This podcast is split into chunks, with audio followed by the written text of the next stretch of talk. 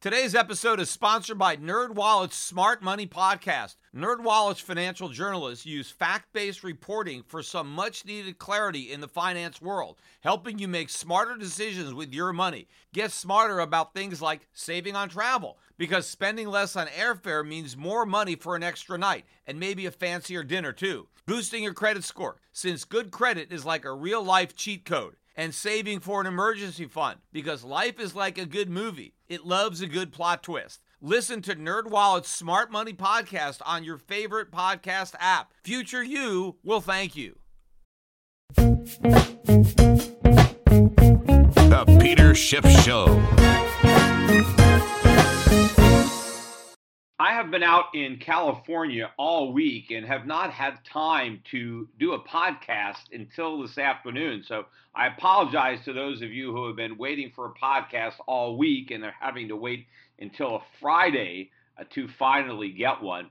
But we did have an interesting day in the foreign exchange markets today. The dollar sold off, the dollar index closed at its weakest level of the year I think the last I saw is about 92.54 on the dollar index. The low trade 92.42 on uh, the intraday.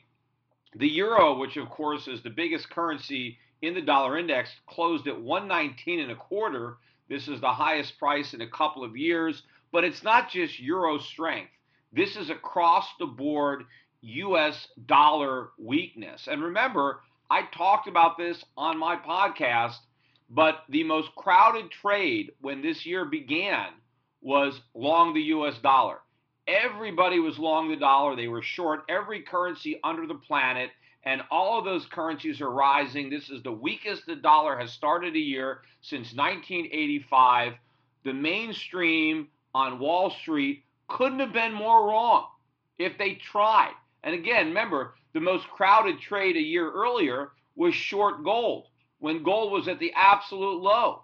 Now today gold was up, but it was only up about five bucks. So in terms of the euro and the Aussie dollar and most currencies, gold actually lost value today.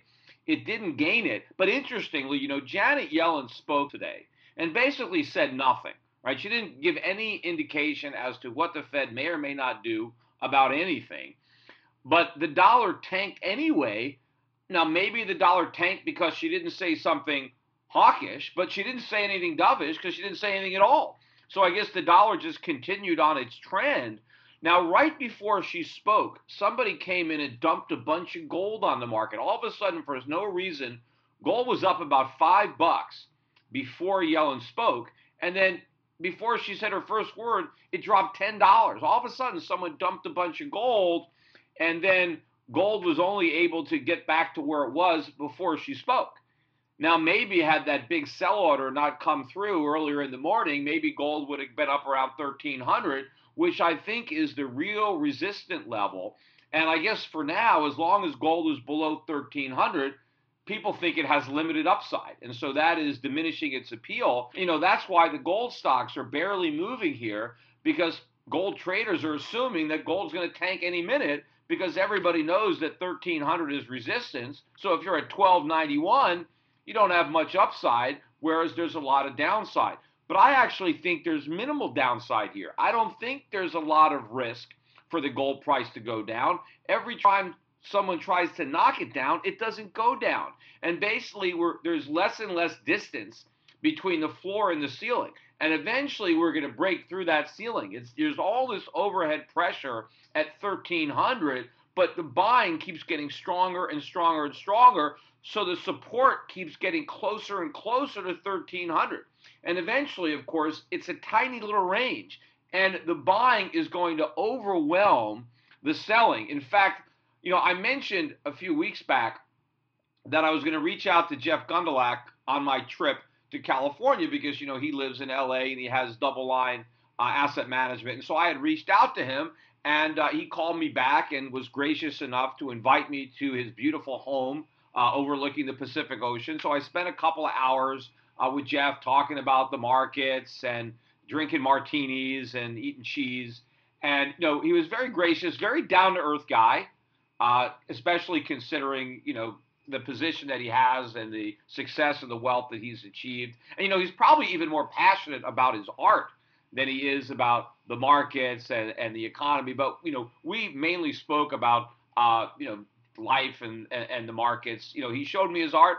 Uh, and he has some very, very important pieces there, very impressive pieces. I don't have a lot of knowledge uh, when it comes to the art world, uh, but uh, certainly can relate more in terms of his understanding of, of the macro picture and the economy. And one of the things that he told me about about gold is that he believes that as soon as we close above 1300, the very next day, we could see a hundred dollar move up in the price of gold in a single day. He really thinks that level is key. And you know, I agree when you look at it. I don't know if it was a little bit higher. I thought, you know, maybe it's 1350, but he was pretty clear with me and he said, "No, no, no, no. I think it's 1300. I think that is the key level." And usually I'm pretty good with levels, and I'm going to take him at his word because he seems to be pretty good uh, at a lot of things. And so 1300 a key level and we're getting closer and closer and closer. And once we get above it, I think it's Katie bar the door. In fact, I think that's exactly the, the term that he used when he described it to me. And so I agree uh, in, in, in that respect. And remember, you know, when I first uh, started talking about Jeff Gundlach on, on the podcast, because I saw that he was uh, paying attention to it, it was because I talked about his talk at at the, the SALT conference where he was very bearish on the dollar and bullish on emerging markets. Another good call uh, for Gundlach. Uh, but, you know, I said that he wasn't bearish enough on the dollar. I said the only criticism I have of Gundlach is that he wasn't bearish enough. And I still think that he's not bearish enough. He thinks the dollar index is going down to 88, which is still, you know, it's 92 and a half. 88 is still a ways to go. But I still believe that the dollar is going to go a lot lower uh, than even Gundlach believes, but at least he believes it's going lower. At least he wasn't part of the consensus that was so completely wrong and was betting the dollar was going to go the other way. Now, obviously, some of those people are now starting to turn around and sell the dollar. Uh, but again, even the dollar bears, I believe, do not understand just how low this currency is going to go, how much downside risk there is to the US dollar, particularly when the economic narrative changes. I mean, the markets are still oblivious. We got more bad economic news, especially the hard data continues to get weak. And everybody is when the Atlanta Fed is still looking, I think, for 3.4% GDP growth in the third quarter. And, you know, nobody cares. Meanwhile, you know, the Trump trade uh, should be unraveling in that we're not getting uh, the repeal of Obamacare. We're not getting massive deregulation. We're not getting substantive pro growth tax reform. I mean, maybe we'll get some deficit busting tax cuts at some point, but those aren't even assured. And, you know, Trump seems to be in a position where he even has less ability uh, to deliver on that hope than when, you know, the election first happened. Yet the markets are not acknowledging this. The markets are not paying attention to this. The Dow is up another 30 points today. I mean, it's not at a record high for the year. In fact, year to date, gold is still beating the stock market.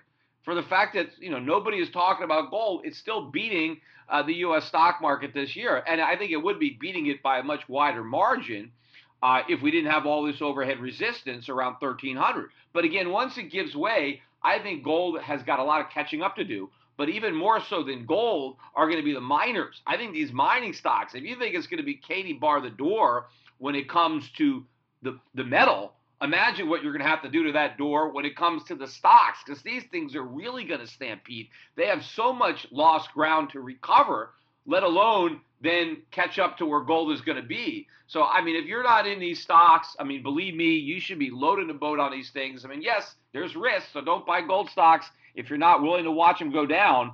Uh, but you know, I don't think they're going down. I think they're going way up, and so I am willing to accept that risk. And I think anybody uh, who is willing to accept risk, this is one of the best risk reward trades I think is out there. Is in the gold sector, gold mining sector, particularly. You know, also while I'm out here in uh, California, I did the Joe Rogan uh, Experience podcast, and many of you may have already listened to that. I mean, Joe Rogan, I did his show originally about three years ago, and the popularity of that podcast has really exploded, you know, since he first did it. And he was popular back then, and so he's even more popular now. So a lot of people have listened to that podcast. I think Joe said about maybe a quarter or a fifth of his audience is on YouTube. The rest of it is on the podcast, and I can see the numbers. There's about 600,000 people have watched the YouTube, and that means a couple of million uh, have already listened to it on, you know, just listen to the to the podcast. So that's a lot more people than normally get to hear what I have to say. And I got to speak for three hours. And of course, you know, I ended up hogging most of the mic. I know it was his show, but I did almost all of the talking. Uh, you know, if you look at the video, the YouTube video, you'll see that I've got a tremendous amount of either thumbs up or thumbs down relative to the number of people who have seen it. Because I looked at some of his other podcasts, and he normally doesn't get anywhere near as many thumbs down. I mean, I, I could have set the record here in thumbs down. I mean, you don't normally get this many thumbs down, but I got more than three times the number of thumbs up. And I looked at the other videos that have about the same number of views, or proportionately, I looked at it. And so a lot more people are giving me a thumbs up relative to the number of people that normally thumbs up one of his videos. But I'm also getting much more in the way of thumbs down than is normally the case. Obviously, that means that what I'm saying is very controversial, and people either really like what I have to say because they seldom hear it and they want to give me the thumbs up, or they're completely turned off by it. They hate me completely, and I want to make sure that I know it, and they want to give me the thumbs down. And in fact, if you read the comments, and I would suggest, you know, checking out, check it out so you can see what people think. But a lot of people there are attacking me because I'm mean, because I'm heartless, because I, I don't care. This is the typical liberal reaction when somebody disagrees with the liberal agenda, when somebody disagrees with something that the liberals are trying to do. I mean, like the topic of the minimum wage comes up, and of course, I think we should abolish it.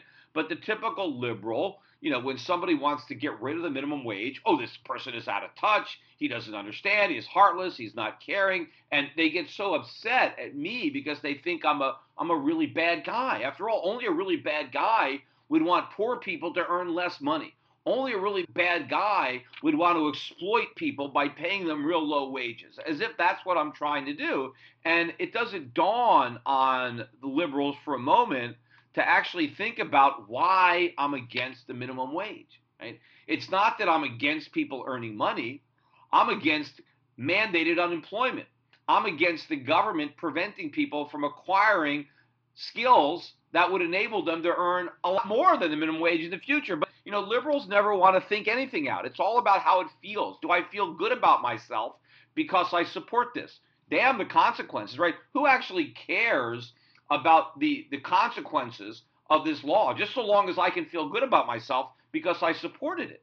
And I'm going to feel good about myself or I'm going to feel morally superior to anybody who doesn't support it. And you know, I, I did talk about that, but apparently it goes right over their head because when I encounter a liberal, right, I don't necessarily think that they're bad people. If they support the minimum wage, I don't think it's because they're they're mean. Because I don't even think most of them realize how much harm the minimum wage is doing. That's why I try to educate liberals to understand the consequences and that the road to hell is paved with good intentions. And who doesn't matter if you have all these good intentions if they lead you to hell. And so I try to get them to understand that if you really want the ends to reflect your means, if you if you want to pave a road that goes to someplace pleasant, then you got to change the what you're doing. You got to look for a, a different solution to the problem. I mean, we all care about people. We all want people's lives to be better. It's just that I recognize that the things that liberals want to do are going to backfire. But they are unwilling to even assume for a minute that they're wrong and, and, and that there could be any rational reason to object to what they want to do. And so then the only thing is you must be uh, you must be mean. You must be a bad person. And that's why you've got all these thumbs down. And that's why you've got all the people leaving the comments that they are leaving. You know, on the topic of the minimum wage, and I, I you know, we didn't get into this on the podcast, but I read earlier this week that in Seattle they now have a movement, and it's probably going to pass. And it's, you know, it's unfortunate, but they want to apply the $15 minimum wage, which is coming to Seattle. They want to apply that to people with disabilities because right now people with disabilities are exempt from the minimum wage. They're exempt from the federal minimum wage too. You know, this is the item that got me into so much hot water when I I did the uh, the Daily Show because I tried to point out that you know people that uh, are disabled earn less than the minimum wage, and they tried to make me into a, into a horrible, mean person because they thought I was advocating that we pay disabled people less than the minimum wage. I wasn't advocating it; I was just stating it as a matter of fact, and I was trying to explain the rationale for why it's done. But apparently, the people in Seattle don't even understand the rationale. They want to force uh, the disabled or people who hire the disabled to pay them the minimum wage. And the title of the article, I put it up on my Facebook page, is that they said we need to protect the disabled too. The minimum wage protection needs to be extended to the to the disabled. It's not protection. Basically, the exemption is what is protecting the disabled from the minimum wage. The minimum wage is like a weapon. And right now, the disabled are shielded from that weapon. And that means they're able to get jobs. The minimum wage is not putting disabled people out of work. It is not preventing the disabled people from getting jobs only because they have been given an exemption. But if Seattle takes away that exemption, then they take away the protection, and now they will be damaged. They will be destroyed by the minimum wage, which is really like a weapon.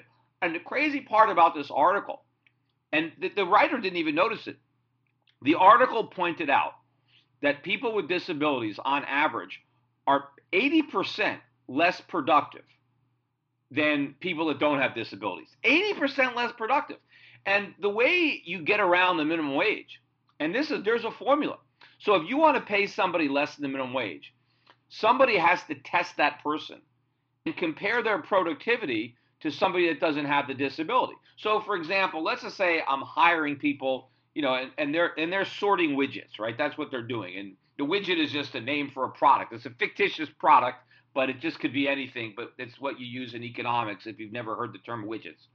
But let's say I'm hiring people to sort widgets, and if a person without a disability can sort 10 widgets a minute, if a person with a disability can only sort two widgets a minute, well, that means I'm going to have to hire five people with disabilities to do exactly what one person could do without a disability. Now, if you let me pay the, the disabled people, you know, 20% of what I pay a able-bodied person. So let's say the minimum wage were $10 an hour. If I had to pay a person without a disability $10 an hour, or if I had to pay five disabled people $2 an hour, well, to me as an employer, it's the same thing. I get the exact same productivity, either because one uh, person without a disability can sort 10 widgets an hour, but five people with a disability can also sort 10 widgets per hour. So I can either pay one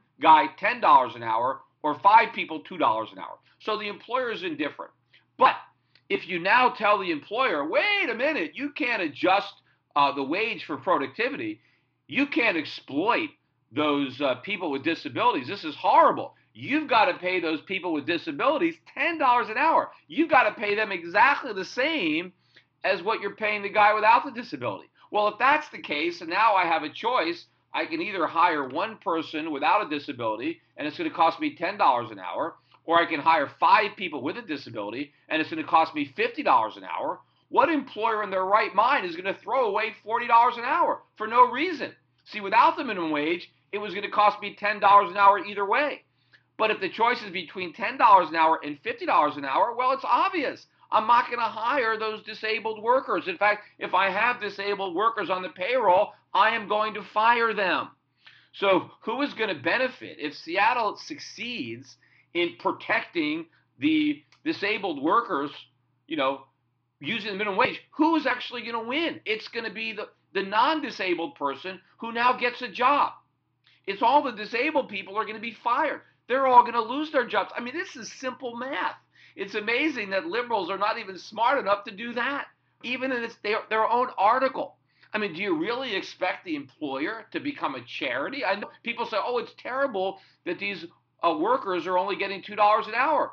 Well, maybe it's terrible, but the alternative is that they get no dollars an hour. Because if that's their productivity, you can't expect an employer to overpay because then he's not hiring them. Then it's just a charity. You know, he's just giving money to people. But, you know, if it's going to be an actual job, then it has to be a win win for both people. But of course, nobody is forcing a disabled person to take a job at $2 an hour. The fact that they take it must mean they value the job more than the $2 an hour. Now, obviously, again, you're going to say, how do you support a family on $2 an hour? A disabled person who's only capable of earning $2 an hour is not supporting a family. Chances are he's being supported by his family. And he's working not for the $2 an hour, but for the self esteem that comes from earning the $2 an hour. The personal satisfaction of being part of society, of having a purpose, of having value, of having friends uh, that you work with. I mean, people look forward to these jobs. And yes, you get a little extra spending money. But these idiots, these idiot liberals in uh, Seattle, all they care about is how it looks and how they feel about themselves, when they jack up the minimum wage so they can supposedly protect the disabled workers, and they're going to throw every disabled worker in Seattle out of work. Now, of course, what could happen is those same disabled workers could get jobs outside the city limits of Seattle, but now they have to commute. They might have a long commute back and forth where they're going to get paid nothing. So they're actually going to end up earning even less money because they're going to have to waste a lot of time for which they're not paid anything driving outside of uh, the limits of Seattle so that they now can get a job. I mean, what the government in Seattle is going to do, they're going to protect uh, the disabled workers from employment. That's what they're protecting them from. And so now they're going to have to go outside their grasp in order to actually get back the jobs that uh, that they lost. But again, you know, if a liberal hears you saying this, it's oh, Peter Schiff doesn't care. Peter Schiff doesn't care about the disabled. Peter Schiff wants to exploit them.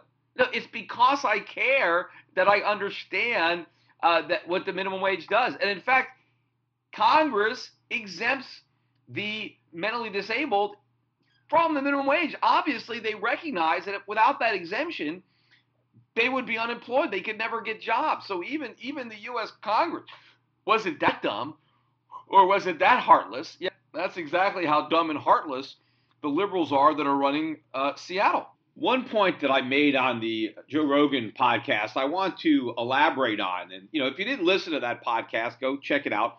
Uh, but during the podcast, I mentioned a lawsuit that was filed under the Americans with Disability Act on my friend whose house I happen to be staying at. And, you know, I didn't mention this on the podcast, but that was the third time in the week that he was sued for violations of the uh, Americans Disability Act. And this was three separate plaintiffs, separate issues, all different lawyers, all in the same week, all on retail establishments. And the one I mentioned on the Joe Rogan show had to do uh, with Starbucks, a lawsuit filed by a guy who came into Starbucks. And before ordering his coffee, he asked the guy, I guess, behind the counter, or maybe he asked the manager. I don't remember if it spelled it out in the lawsuit. But he asked for a device that he could use to hear the music because the Starbucks was was playing music, you know, in the restaurant. I mean, just you know, there's it's for the employees too, and the customers have a little atmosphere, have a little music going. And he was having a hard time hearing it, apparently. So he asked for a special device that he could put into his ear that would enhance the sound so that he could enjoy the music. And the restaurant didn't have that device. And they said, Look, I'm sorry, we don't have it. And the next thing you know, there's a lawsuit. Now, I don't even think this customer actually went into the Starbucks restaurant with the intention of ordering a cup of coffee nor did he care about listening to any music while he enjoyed it. He went in there to see if he could file a lawsuit. He specifically went in there to find out if they had this equipment. And if they had the equipment, he probably was just going to walk right out the door and never even order the proper coffee.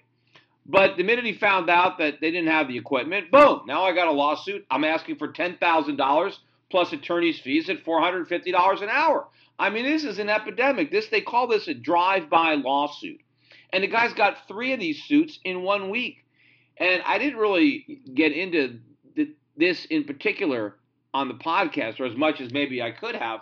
But this is what is really undermining American businesses is all these lawsuits, all the things It all sounds great. Oh, how could you be opposed to the Americans with Disabilities Act? I mean, are you heartless? Are you cruel? Don't you care about people with disabilities? Of course I care. But I also care about small businessmen that are trying to run a restaurant. I mean, how many restaurants play music? Do they all have to have special equipment in case somebody that's hard of hearing wants to listen to that music? At you know when they came there to have some food, you know, I mean, there's music in every elevator. I mean, do you, do you have to hand out these little things to somebody if somebody wants to ride in an elevator in a, in a building? Does, does, does there have to be an elevator guy there to give them special equipment so that they can enjoy that elevator music for the 30 seconds that they're in that elevator? I mean, nobody bothers to have compassion for the entrepreneur, for the guy that's trying to run a business. All we want to do is come up with new ways for people to sue. If you own a business, your customers can sue you if you don't give them enough services. Your employees can sue you if they're not happy with the work environment or if they feel they've been discriminated against. But does the employer ever get to sue anybody? Does he get to sue his workers? Does he get to sue his customers? I mean, this stuff is all nonsense. You know, if somebody is hard of hearing, then buy a hearing aid. Keep that hearing aid on. So every time you walk into a restaurant that's playing music, you've already got the hearing aid. Don't expect every restaurant to give you a different hearing aid because you happen to go into their restaurant. You do not have a right to demand this kind of service. But that's what the Americans with Disabilities Act does. I actually read the act, right? I mean, and all of this unconstitutional stuff has its roots in the Civil Rights Act of 1964 and the unconstitutional portions of it to try to uh, have the U.S. government uh, basically dictate private behavior and legislate what private individuals can or cannot do because it's really not about businesses. It's about individuals who own businesses and the government telling them what to do. But what this law says is that if you provide something that people with disabilities must be able to derive the same enjoyment as people who don't have disabilities. So if I'm a restaurant obviously anybody who comes into my restaurant can eat the food. It doesn't matter if you're hard of hearing, you can still eat the food. But if I decide that I want to enhance the experience with a little background music, now all of a sudden I have to make sure that anybody who comes in who's hard of hearing can also hear that background music. So now I've got to invest in some equipment so that I can hand it to a hard of hearing person who if he happens to come into my restaurant. Now maybe somebody who's hard of hearing is never going to come into the restaurant. It doesn't matter. I have to make sure I have this equipment just to make sure that that if he does. Now, of course, what the restaurateur can decide to do is say, you know what, I don't want to invest in this equipment, so I'm just not going to have any music. And if one of my customers asks me to turn on the radio, I'm going to have to say, I'm sorry, I can't do it because if a deaf person walks in here, he won't be able to hear it. So since he won't be able to hear it, I can't let you hear it either. Well, why is that good? I mean, are deaf people really that mean do they want to really force people who can hear to not be able to enjoy music just because they can't hear it either? I mean, that that is what's going on. I mentioned this on Joe Rogan with swimming pools. You have a lot of hotels that have closed down their swimming pools because they didn't have the money to make them wheelchair accessible. Now, so what good did that law do? The swimming pools are still not accessible to people in wheelchairs who happen to go to those hotels because the swimming pools have been shut down. But now the kids can't use the pools. I mean, I've never, I've been in hotels so many times I've never used the pool. And whenever I look in the pool, it's just a bunch of kids in there. Now the kids can't use the pool because they have to make it fair for the deaf, for the for the people in wheelchairs. But what good is it?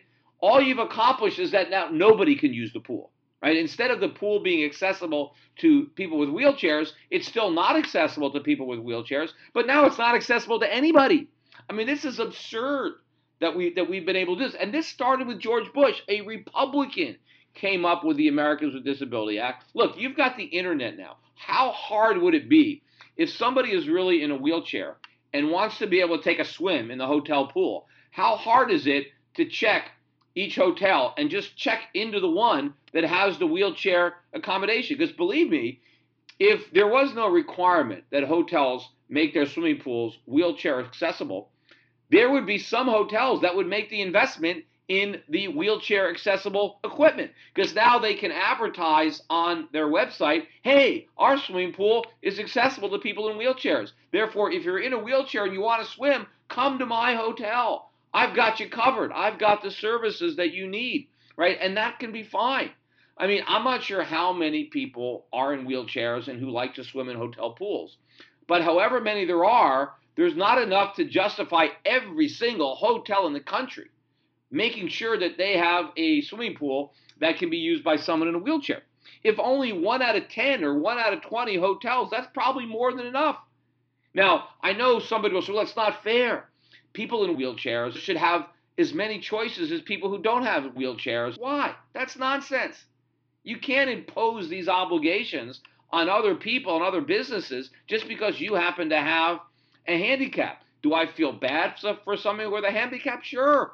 But I mean, don't the people with handicaps feel bad about what they're doing to people who don't have handicaps? You know, I used the example on the Joe Rogan podcast of somebody with a very big foot, right? Nobody would say that somebody who has really large feet, let's say I have a size 14 or a 15 shoe, nobody is going to consider that a handicap, right? Yet, if I have a size 14, 15 shoe, I, am not going to go into a typical shoe store and expect them to have every every shoe that I like in that size. Why would they? I mean, they're not going to stock that size just on the shot that somebody with you know Sasquatch feet is going to happen to walk in and want to want to try on a pair. And, and and even if somebody with those huge feet comes in, all right, I'm not going to get their business because it's not worth the inventory. I don't want to stock all these huge shoes that only one in ten thousand people might be able to wear. Right? They want to stock size nine size 10, size 11. They want to stock the shoes that fit most people's feet, right? But there are stores, there are these big and tall stores that know that, that know that not every store is going to be able to satisfy somebody who's very large, right? So now they have these big and tall stores, and I know, hey, I can go there and I'm going to get these big shoes. So you get all the people who have very big feet and they go to the same shoe store. And now that shoe store can stock enough shoes because they know, hey, all the big people, they're all going to come to this shoe store. Well, the same thing would happen without the Americans with Disabilities Act. All these special services that are available to people with various handicaps would still be available. They just wouldn't be available everywhere. They would be available in specialized stores that want to cater to that business and can do it profitably. Now, is it fair that somebody who's hard of hearing can't go to any restaurant he wants to and enjoy the music? No.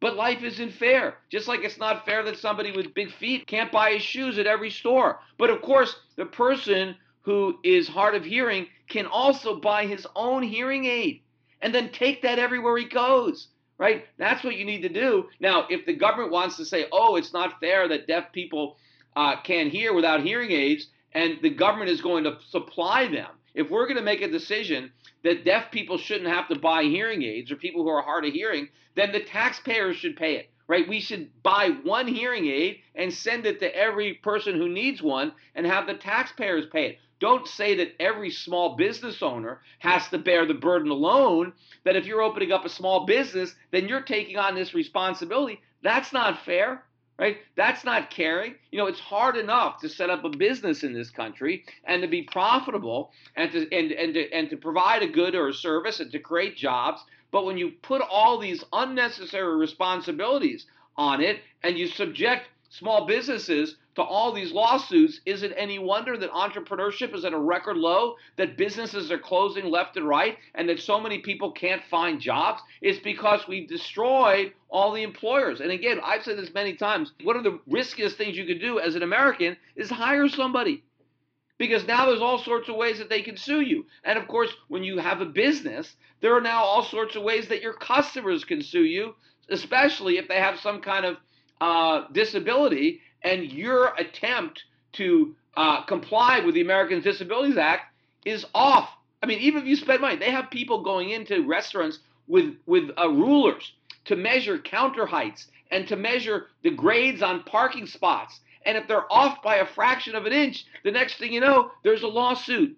Right? The way to make an economy productive is not to encourage frivolous lawsuits, not to give weapons to lawyers so that they could shake down entrepreneurs with these drive-by litigation. This is the last thing we should be doing. But of course, you know, the trial lawyers, they give a lot of money to politicians. They control this process. And so we're never going to be able to fight that lobby. And they're going to keep on undermining the U.S. economy with these ridiculous lawsuits, and these ridiculous laws, and they hide behind the compassion, right? It's all about, well, if you oppose this, well, then you don't care about people with disabilities. No politician has the guts to talk about repealing the Americans with Disabilities Act because they're going to be labeled as cruel and heartless. And so it continues, and we continue to victimize our small businessmen and making the entire economy less productive and less efficient, all so that politicians can pretend that they care about uh, people with disabilities.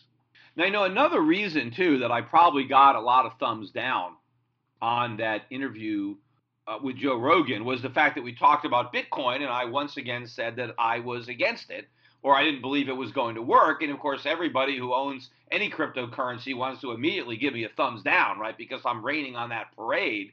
But you know, I, I put up a uh, a link to this article that I actually read a couple of days ago, but I just put it up today on Facebook about uh, a McDonald's in in Russia that was coming out with Whopper coin. And you know, I talked about this stuff a while ago, and now maybe it's actually happening. But so what Whopper coin is going to be is going to be that the restaurant will issue a cryptocurrency which will be redeemable in a Whopper. I'm not really sure what the ratio is, but so you can either use your cryptocurrency to buy a hamburger, or of course you can, you know, you can exchange it. You can use it uh, just like any other cryptocurrency, right? You can give it to somebody else, and they can give you something of value for it because ultimately they know that well they can at least buy a hamburger with it. And of course, this type of concept, Whopper coin, is going to be far superior to Bitcoin because Bitcoin is backed by nothing. At least Whopper coin is backed by a hamburger. Now, of course, if it's backed by a hamburger, how much value are you going to attribute to Whopper coin? Well, whatever a Whopper costs. I'm not even sure what a Whopper costs these days. Four bucks, five bucks, I don't know. Guess it depends on where you buy the Whopper, right? Because Whoppers are probably cheaper in Russia than they are in, you know, in New York or California. But the idea is at least the the, the digital currency is backed by something real, a burger. But I mean, is backing your currency by a hamburger the best way to back it? Not really, because I mean, what if the hamburger, you know, what's on the hamburger? Is there any bacon on that hamburger? I mean, what if they change the quality? What kind of meat is on the burger? You know, is, you know, do you, you know, how much is is it got? Has it got pickles? Has it got lettuce? Has it got tomato? I mean, you can change. Burger King can change the Whopper, and so maybe the Whopper won't have as much value in the future as the Whopper has today. So it's not the greatest commodity to back your currency by. But one thing is, there's lots of uh, Burger Kings. So you can redeem it. You can, you know, people can go and, and, and get a burger. But if Burger King can come up with a cryptocurrency, so can McDonald's, so can Kentucky Fried Chicken, everybody.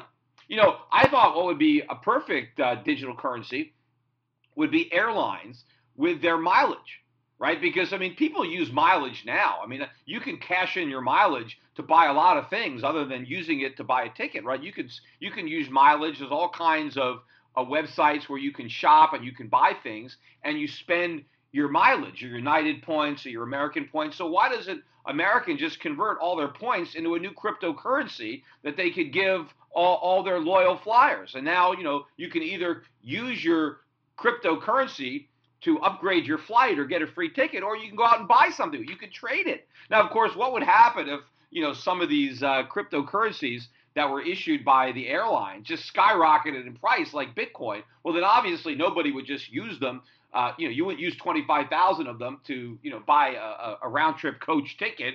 Uh, you would use it for something else. But obviously, if people were thinking, that would put a limit to the value of that currency because ultimately the value would be well what does it cost me to buy a ticket what does it cost me to upgrade a ticket and that would be the intrinsic value of the, the you know the cryptocurrency that was backed by you know an airline.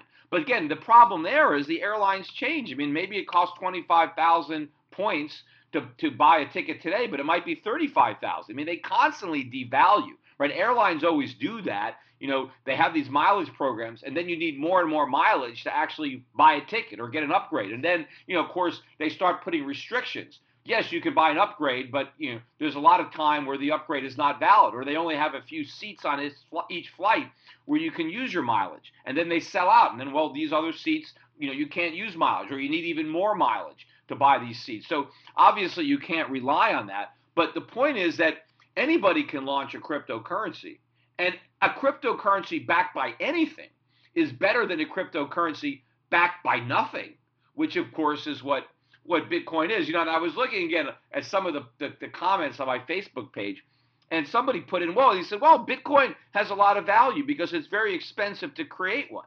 That you have to spend a lot of energy to create a Bitcoin. And well, who cares how much energy it takes to create it? What have you created at the end of the day? You've created nothing. It's not like I can release that energy. It's not like the energy that you use to create a Bitcoin is somehow stored in that Bitcoin, and I could just release it and use it, you know, to power my car, right? I, you can't do anything with the energy. You've wasted it. Yes, you need energy to mine gold, but once you expend that energy, you now have gold. Gold has value. Gold, you can do things. You have a very valuable metal. So the energy wasn't wasted, it was used to produce a valuable metal. But when you use energy to produce Bitcoin, you've used energy to produce nothing. You have nothing. You know, that's the point. Yes, do people value Bitcoin? Yeah, they do, right? But are they going to value it in the future? Probably not. How much time between now and then? I don't know. You know, the coins have rallied again. They got up, you know, near the highs again, up near 4,500. I was reading more about uh, more hype around a Bitcoin ETF, which of course is a complete waste. I mean, if you're going to argue that Bitcoin is there to be money, why put it in an ETF? I mean, clearly it's not going to be used as money if it's just part of an ETF. It's just another way of speculating because nobody is going to use the bitcoins that are held in an ETF as money. They're just speculating that the price is going to keep rising. So that is probably pushing it up. Also, I wrote, I read an article a few days ago that Mark Cuban, who had been previously talking negatively about Bitcoin and calling it a bubble, now is trying to launch a crypto fund to invest in the blockchain or to invest in cryptocurrencies. So now that is all hyping it up, and people are starting to think about, well, all this money is going to come in. Yes, if all this money comes in to buy cryptocurrencies, right? Well, that's more demand, more speculative demand for people who want to make a bet that the price is going to go up but it's not people wanting to use the cryptocurrencies as money. In fact, what I'm finding from people now is that the process to actually buy and sell is taking longer and longer, and the cost to actually use the coins is going up so much. It's a lot more expensive now than it was a few years ago. You know, I remember initially they used to say, oh, it's so much cheaper to use Bitcoin. The transaction costs are lower than if you use Visa or MasterCard. Well, now they're higher you know, because apparently, you know, with all the with all the extra transactions, it's running up the cost of actually attempting to use it. So it's failing on all the, the counts that it was supposedly hyped up on, yet the price continues to go up and up and up as more and more people want to speculate. Now, I also have a speculation on gold because I said Gundlach thought that if we break out above 1300, the price of gold is really going to move up. I think another thing is going to happen. I've been saying this. I think that the crypto bubble could be pricked by a golden pin. I think that as long as people perceive that gold is capped at 1300, that does increase the appeal, the speculative appeal of Bitcoin and other cryptocurrencies for people who think they're buying it instead of gold. They're buying it as a proxy for gold, as a new safe haven, as gold 2.0. After all, gold can't go up. It's, you know, gold is being manipulated, whereas, you know, no one's manipulating the cryptocurrencies, which, again, I don't believe. I think there are a lot of people. I think there are a lot of people who got in early, who paint the tape, who, who manipulate the trades, who have a vested interest in pumping this thing up. So I think there is trading going on in cryptocurrencies that probably couldn't go on in the stock market, but I think there is some manipulation in this market. But I don't think it has anything to do with the government. But the people who think that the government or the powers that be are manipulating gold and therefore there's no upside and they're buying cryptocurrencies instead. I think if gold really breaks out above 1300, all of a sudden people are going to say, wait a minute, this is a whole new bull market. There's a lot of upside, and that's going to take away some of the demand from the cryptocurrencies because now people will, will want to buy real gold. Hey, why do I need to buy digital gold when the real thing is finally breaking out? And I do think some of the people who are already in the cryptos who've had a good ride, right? Now they're going to look at gold because there are a lot of gold bugs that are probably in the cryptocurrencies. And once they see gold breaking out and they see some upside potential in gold, even relative to cryptocurrencies. And people want to say, you know, let me take some of my Bitcoin, some of my huge gains that I have in Bitcoin, and let me buy some gold because now that it's above 1300, maybe it's going to run the 1900. We've got a lot of upside potential. Maybe we're peaking out a little bit, even in the short run in, in Bitcoin. Hey, let me take some profits. I can always buy the Bitcoin back later on. Let me take some profits. So you get some money trying to shift out of Bitcoin into gold, and you lose some of the new money that had been going into Bitcoin. If it goes into gold instead, I don't think it takes a little to, to produce a huge decline in the price given the actual volume that trades on a daily basis relative to the total market cap. So you know, if you are, you know, in a bunch of cryptocurrencies and you think that gold breaking out is going to be bullish for cryptocurrencies because you think that, you know, it's just going to trade in the same way or it's going to be an indication of a breakdown in fiat currencies and, and therefore it's going to be even more bullish uh, for the cryptos. I think if you're in cryptocurrencies, probably the worst thing that can happen is a breakout in the price of gold because that will put the spotlight back on real gold and away from fool's gold and as people try to convert their crypto gains into real gold, you have a lot of people try to do the same thing at once, even if it's only 5% of the cryptos that want to go into gold. And I would argue, too, that the typical crypto buyer is probably more interested in gold than the person who's not buying cryptocurrencies, because at least some of the people buying cryptocurrencies know enough to be skeptical of the dollar and skeptical of the euro and be worried about uh, central banks. They were just frustrated because the price of gold wasn't going up. Yet they saw the cryptocurrencies were. So instead of buying gold, they started buying those cryptos. But if they see that gold's going up, my bet would be that people who have cryptocurrencies are more likely to want to buy gold than the people who don't have cryptocurrencies. And the people who have cryptocurrencies and who've had them for a long time, they have a lot of money to buy gold, at least if they're able to sell and extract that money and use it to buy gold. So I think, as I said, that you know the gold breakout is, I think, will be more of a bearish sign for the cryptos than a reason to buy even more. We'll see.